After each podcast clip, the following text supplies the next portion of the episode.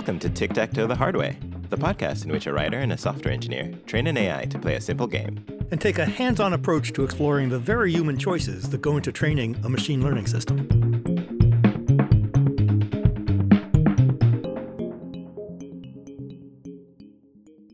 Hi, welcome back to the show. Hi, Yannick. Hello, David.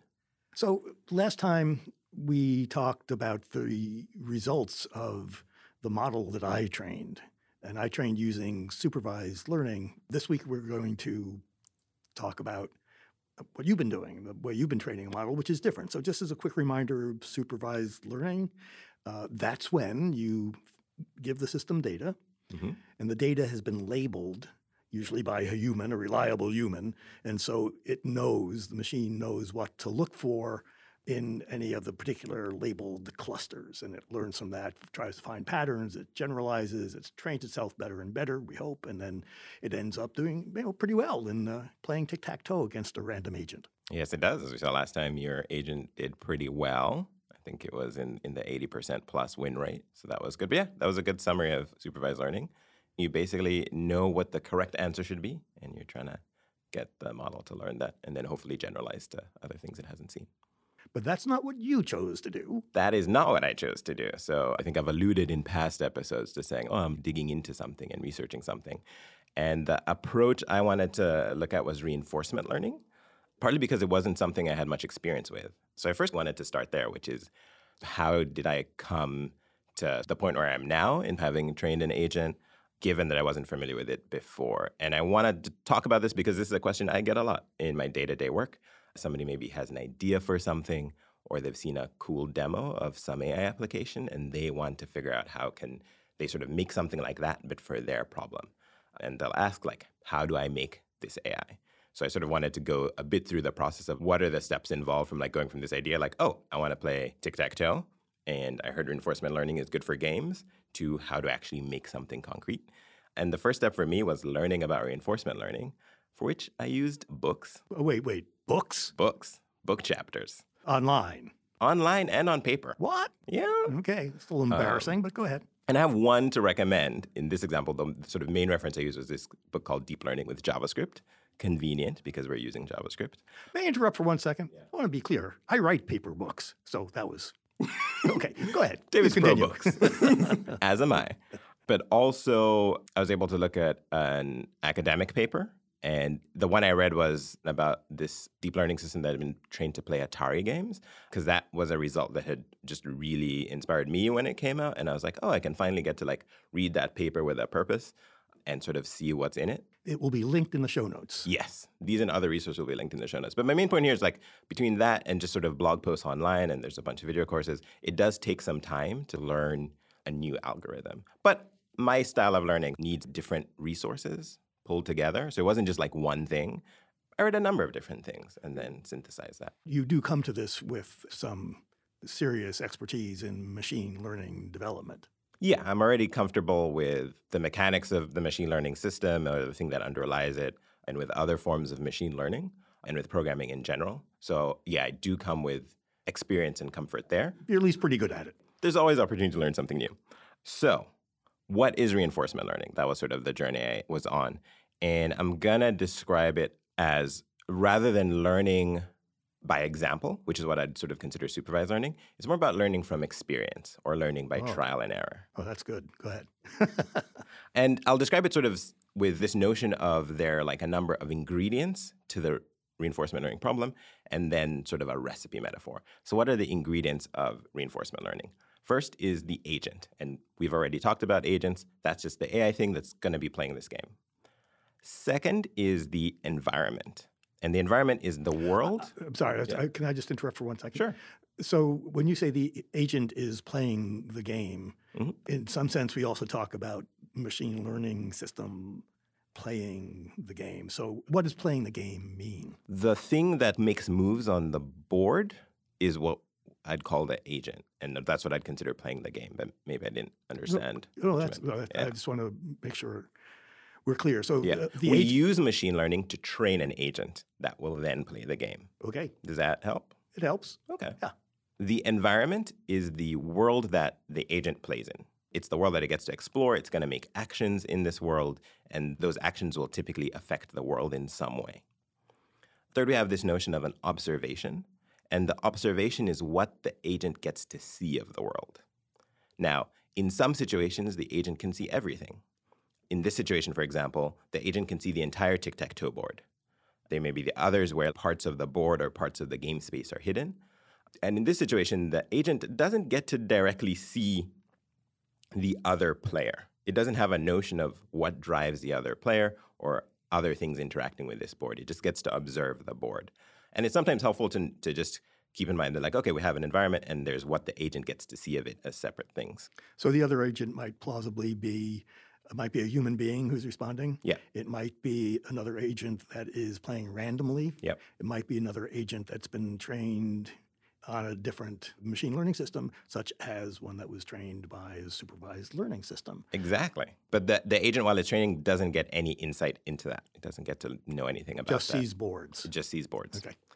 And then another important element is the notion of a reward. So in reinforcement learning, when an agent makes a move, it may receive from the environment a reward signal. And that's reward is either going to be positive or negative, and it's much like positive or negative reinforcement to, you know, maybe a dog that you're training or something. And this reward is a sort of signal of goodness or badness. Now, the reason I said it may receive a, a reward is that it generally rewards are sparse in reinforcement learning in that they just don't always come. So you may make a move and get no information. So the agent sort of has to learn to maximize reward over the long term. So in the case of tic tac toe, for example, we may only give it a reward at the end of a game. You won or you lost. And one should be a positive reward, or and lose should be a negative reward. But for each individual move, we're gonna pretty much give it no feedback. It's just gonna have to keep exploring and figure it out. It's gonna have to figure out how, in the long term, to get good rewards. Is, is the frequency of reward something that the developer controls? Yes, to some degree, the developer, and we'll talk about this later, this can be considered reward shaping. This is something in between sort of what's inherent in the environment, what can you draw rewards from, and what signals can the developer pass on to the agent given the state of the environment. I don't want to anticipate what you may be uh, about to talk about, but to the system, rewarding your dog, you give the dog a little food treat Mhm. because it likes food treats. Mhm. In this case, the system knows to prefer behaviors, so to speak, that were rewarded. The system knows, and sort of the algorithm is written to maximize the reward. So positive rewards really have to be a positive number, and it's just trying to increase that number. It's trying to get the, the largest number. and that's sort of the dog treat that it likes. So that's sort of how the, the algorithm is written. Okay, after all, isn't that what we're all after? Big numbers. Ah, Up oh, and to the oh, right. Oh, not. Go ahead. One last thing that I'll talk about that was sort of interesting in the context of reinforcement learning is the notion of exploration versus exploitation. Again, very nice. And this is interesting because, and I'll describe what it is. So, exploration is this notion that the agent has to explore the possibilities of actions in the world. When it starts, it doesn't know what's a good action or not. It just has to try out different things. So it hasn't yet discovered that corners are good plays, if in fact that's the case, as Yeah. we humans believe. And exploitation is taking advantage of the knowledge you've learned of what is good. So when you discover that, let's say, corners are good, consistently taking corners. Now, this is a trade off because when you're learning something, if you just stick to what you already know is good, you may not find something that's better. So you need to balance off exploring new stuff, which may sometimes just not work out, and exploiting the knowledge that you have already learned along the way. So in reinforcement learning, the sort of way this is done is at the earlier stages of training, you want to let the agent explore a lot more. So it won't always make the best move, but then over time, you make it exploit the knowledge that it has learned more and more and refine that rather than just randomly exploring stuff. So that was a really interesting concept for me. Yeah, that is. So those I would say are the core ingredients of reinforcement learning in general. Make sense? Yes, it does. Okay. I do have one question. Yeah. How do you, the developer, if you do, how do you tell the system what it's trying to do, what constitutes success? In the case of tic tac toe, it's winning games. We know winning games in a human three three by three grid means a straight row Mhm. with your counters in them. How do you tell the system what you want it to do? Yeah.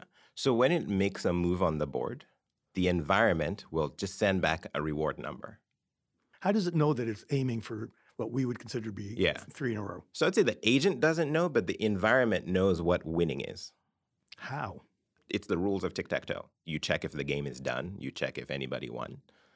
It's placing random markers, uh, you know, counters at- Yep. in the beginning. How does it know that a game has been won? So that's the feedback from the environment. So the environment is what contains the game logic. How does the game logic get into the system? So we program the game logic into the Ah, environment. Okay, good. Yeah. Okay. So it's very comparable to the game logic you programmed into your game generator. So your the way you generated your data had the rules of tic tac toe. Here, the environment is the rules of tic tac toe. When I was generating random games, it just put in random counters after each one. Mhm. It had a very simple little routine to check if there were three in a row. You have supplied that as a developer to the system ahead of time. to the environment. Okay, Exactly. Yeah, yeah, great. Okay, good. So it can now play interactively with the environment, but the environment knows the rules of tic tac toe and is enforcing them. So, uh, reinforcement learning in the Atari example, one of the famous examples, in the game of Breakout, where you're bouncing a ball, so to speak, against a row of bricks, and the bricks disappear when you hit them, and you're trying to get rid of all the bricks. Somebody had to tell it that no bricks, that's success. That's the state we're looking for. Ah, so I believe if I remember correctly, you get a point or a certain number of points every time you hit a brick. And it was basically like maximize that number. So I there was no encoding of no bricks is the final state. It's just like make that number higher. Which works out to the same result. Yes. Okay, thank you. I've long wondered about that intervention Yeah. by the developer. Yeah. So in that case, the video game of Breakout is the environment. So when a ball hits a brick, it disappears. Those are the rules of Breakout. So those are the ingredients of reinforcement learning at large. We still need to pick an algorithm to actually do the training. So reinforcement learning is an old problem. We need to pick an algorithm that will solve this problem for this agent.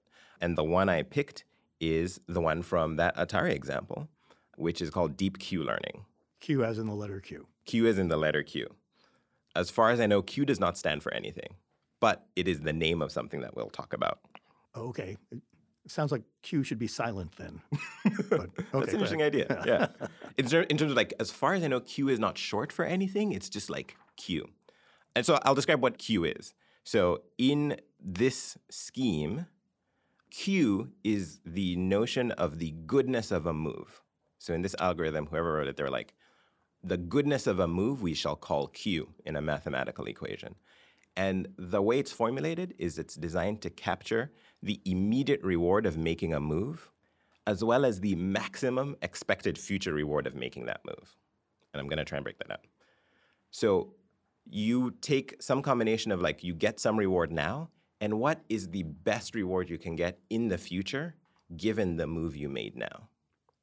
Now, that involves sort of looking ahead in time. And it also takes into account that moves later in time may not be as valuable as moves now. Like often in situations, like a good move early is better than a good move late because you get yourself into a better position early and then you just sort of build off of that. So this Q value is sort of an equation that sort of captures this in, in a really nice way. It's a bunch of math, which we won't get into, but it was sort of fun to read about. Okay, side note on Q. Mhm. I just confirmed online that my memory is correct. A Q score is a measurement of how appealing a celebrity is, uh, how much people just like that person. So Paul Rudd's Q score is way off the charts. Kevin Spacey's a very excellent actor. His Q score has taken, I imagine, something of a hit over the past couple of years. Interesting. I, I wonder if it's related in domain at all. Did not know that. No reason to think that they are related. Yeah. so in deep Q learning, we have these Q values, and that's what the system is supposed to learn to estimate. It's supposed to learn to estimate how good a move is given the board state. And in fact, we want to learn to estimate, given a board state, of all the possible moves, we want to know what their Q values are. Because if we know that, we can pick the one with the highest Q value because that's the best move. Okay. Make sense so far? Yep. The other thing the DQN paper introduced was this notion of replay memory. And replay memory is an interesting construct, and it's basically a sort of memory of games past and of board states past. So as the agent is interacting with the world and making moves, it sort of stores those outcomes, whether there was a reward, whether there was no reward, in this replay memory. And it's going to draw from that replay memory later to sort of evaluate its later state against old situations, so on and so forth. So it's, it's kind of interesting. It has this notion of a memory of, of old stuff that it can draw on and it uses that to train. Is it remembering old boards, or is it a, a weight that's added to? A no, this is this is remembering old boards. Oh, so, so, it's, it's very different than the supervised learning that I uh, trained yeah. the model on. We talked about this. It doesn't matter what game the board is; it's just a state of the board, and you're looking at it to see what the next best move is. It loses all. There is no yeah. memory at all. Yeah. So and in this case, the replay memory is yeah, it's not in the network. It's just this external state that stores the board, the move that was made, what what reward, if any, was given, and it just puts that in a list. An interesting thing about the game versus board thing, even in this algorithm, boards are taken from that replay memory randomly. It actually doesn't take them in sort of games at a time. It turns out that it's better to sort of shuffle these things and take them randomly. So you can periodically go back to really old games that you played and see how well you did on that board. Super interesting concept. And also a neural network. So DQN, we're doing neural networks. DQN? Deep Q network. Oh, okay. so Deep Q learning, the network is a DQN or Deep Q network. So we're going to use a neural network as the model underlying all of this. So this training will generate a neural network that Yeah, so all of that I've described so far is sort of the algorithm that drives training. Like we discussed, the model is sort of that structure or architecture of the thing that learns. And here we're going to use a neural network, just like we did for your agent. In fact, I'm going to use pretty much the same structure that I sort of gave you when I was setting you up. So the type of model is the same. We're just using a different training scheme to help it learn. Okay, good. Make sense? Yeah. Yeah, we're getting the, we're yeah. getting the pieces together. We're getting the pieces together. And you know, obviously while it's playing, there'll be an opponent in this context, the opponent is just part of the environment. The agent doesn't really know. It just plays a move and somehow the board changes and there's some other symbols on there. But for me during training, I also used a random agent as the opponent. So when the network makes a move, the opponent just makes a random move. All right, so let me ask you a question. Yeah. I would have guessed, which is a short way of saying I'm very likely wrong, I would have guessed that it will train better if it's playing against an agent that knows how to play tic tac toe. I, I would think so. And yes, I would agree with that. But it's sort of a bootstrapping problem. Where do we get an agent that knows how to play tic tac toe? Go to any computer science 101 class and ask for the kids' homework. We could, but that wouldn't be fun.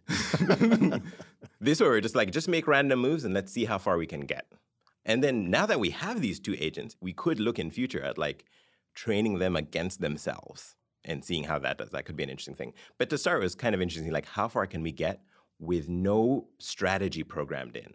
Like, the rules are there, but we've never programmed in a strategy of how to make good moves. And I think that's just a, an interesting challenge because in bigger problems, you often don't have that strategy. Yes, tic tac toe, it's easy to find, but we want an algorithm that can adapt to problems where we don't already have a solution. I'll be very interested to see the results. Uh, the machines playing each other was, I think, sort of the second generation of AlphaGo, the breakthrough mm-hmm. machine learning system that beat some of the best Go players. Yeah, yeah. And then so the next step was to have it play itself. And as I recall, it was already the best player on the planet, arguably, but it got amazingly better incredibly quickly because yeah. these games are, you know. Yeah, having strong opponents while you're training really, really does help.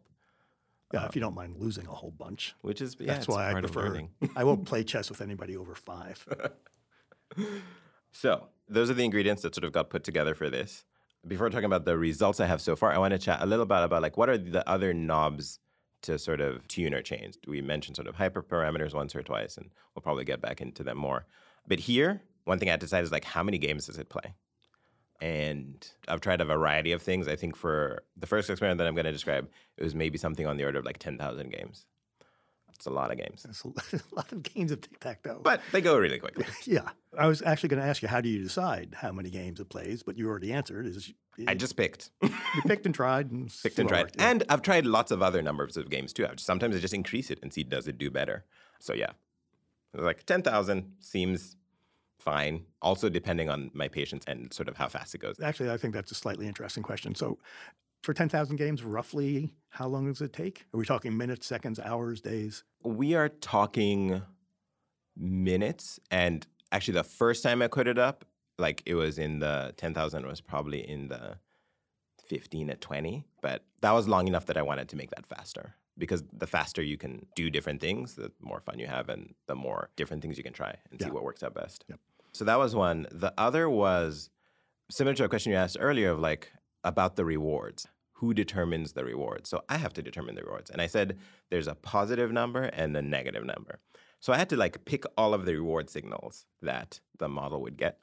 And I basically came up with uh, giving it a large positive reward, aka the number 10, when it won a game, and a large negative reward when it lost a game, aka minus 10 and a very large negative reward when it got disqualified. So if the agent, because the agent doesn't know the rules of the game, if it, for example, makes a move on a cell or a space that's already occupied, that's what I consider a disqualification.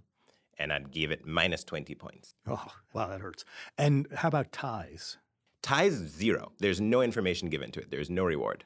Why don't you want to discourage it from ties? Give it a slight minus. We could. I was like, I, I don't know if I need to. Okay.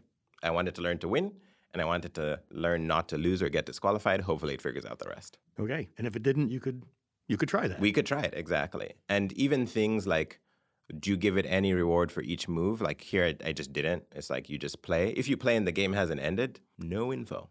So, because you don't know it's a winning move until somebody's won the game. exactly. Okay. Yeah. So those are the rewards I picked. And I've also experimented with them a little bit. So the equivalent thing in the supervised learning that I did was I only the data that I gave it to learn from was only games in which there was a winner. Yes. Yeah, exactly. So So yeah, that steers it in the direction of things that might lead to a win. I didn't give it any stinking loser or ties. Yeah, that's yeah, So- that's a great analogy of that. So yeah, that kind of thing. And then you train it, and then you let it train, you let it train, and then you see what comes out, and you pit it against a random agent to see how it does in actual play. I also sort of captured a bunch of metrics, not terribly important, because the main thing is like how well does it do in play. And do you have results? I do have results. Is it worse than mine?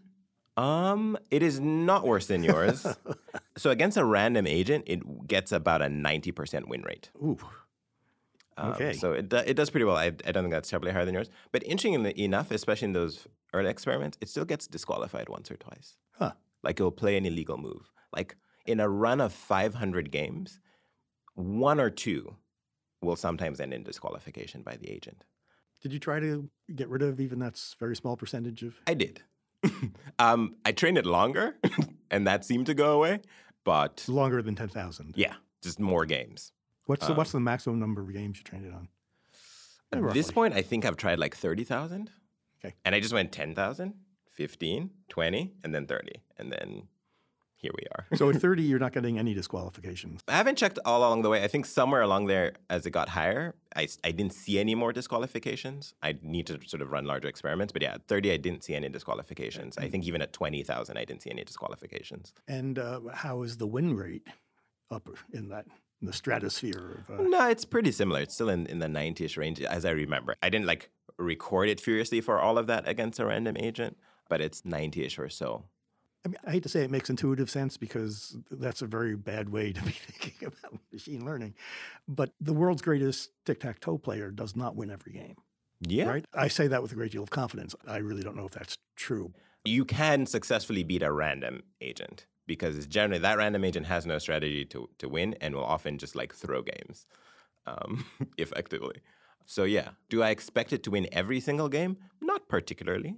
It doesn't always take the single best move because I want it to sort of allow it some variety even when it's picking its move. So, it, it generally tries to pick the best move, but it can occasionally pick the second or third best move, and maybe those moves aren't so great but I did that to allow it to be able to play a variety of different things, even given the same board position. So that's where I'm at. Okay. Got an agent. Okay. We both have agents. You have a trained model, you have an agent that can use that trained model to play successfully against a random agent. Yes. There's really only one question left. What is that, David? I was hoping you'd tell me. it's I think we both know where a- this is going. yes, it's the question is at what moment will my agent crush yours? Join us next time to find out.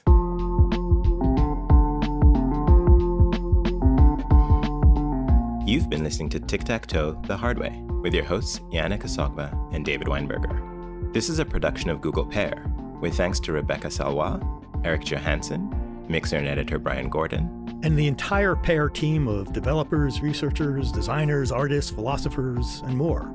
A special thanks to Nikhil Thorat, who created the music with help from AI by Google Magenta. You can find links to code and more in the show notes and at our website, pair.withgoogle.com slash the hard way. Once again, that's pair.withgoogle.com slash the hard way.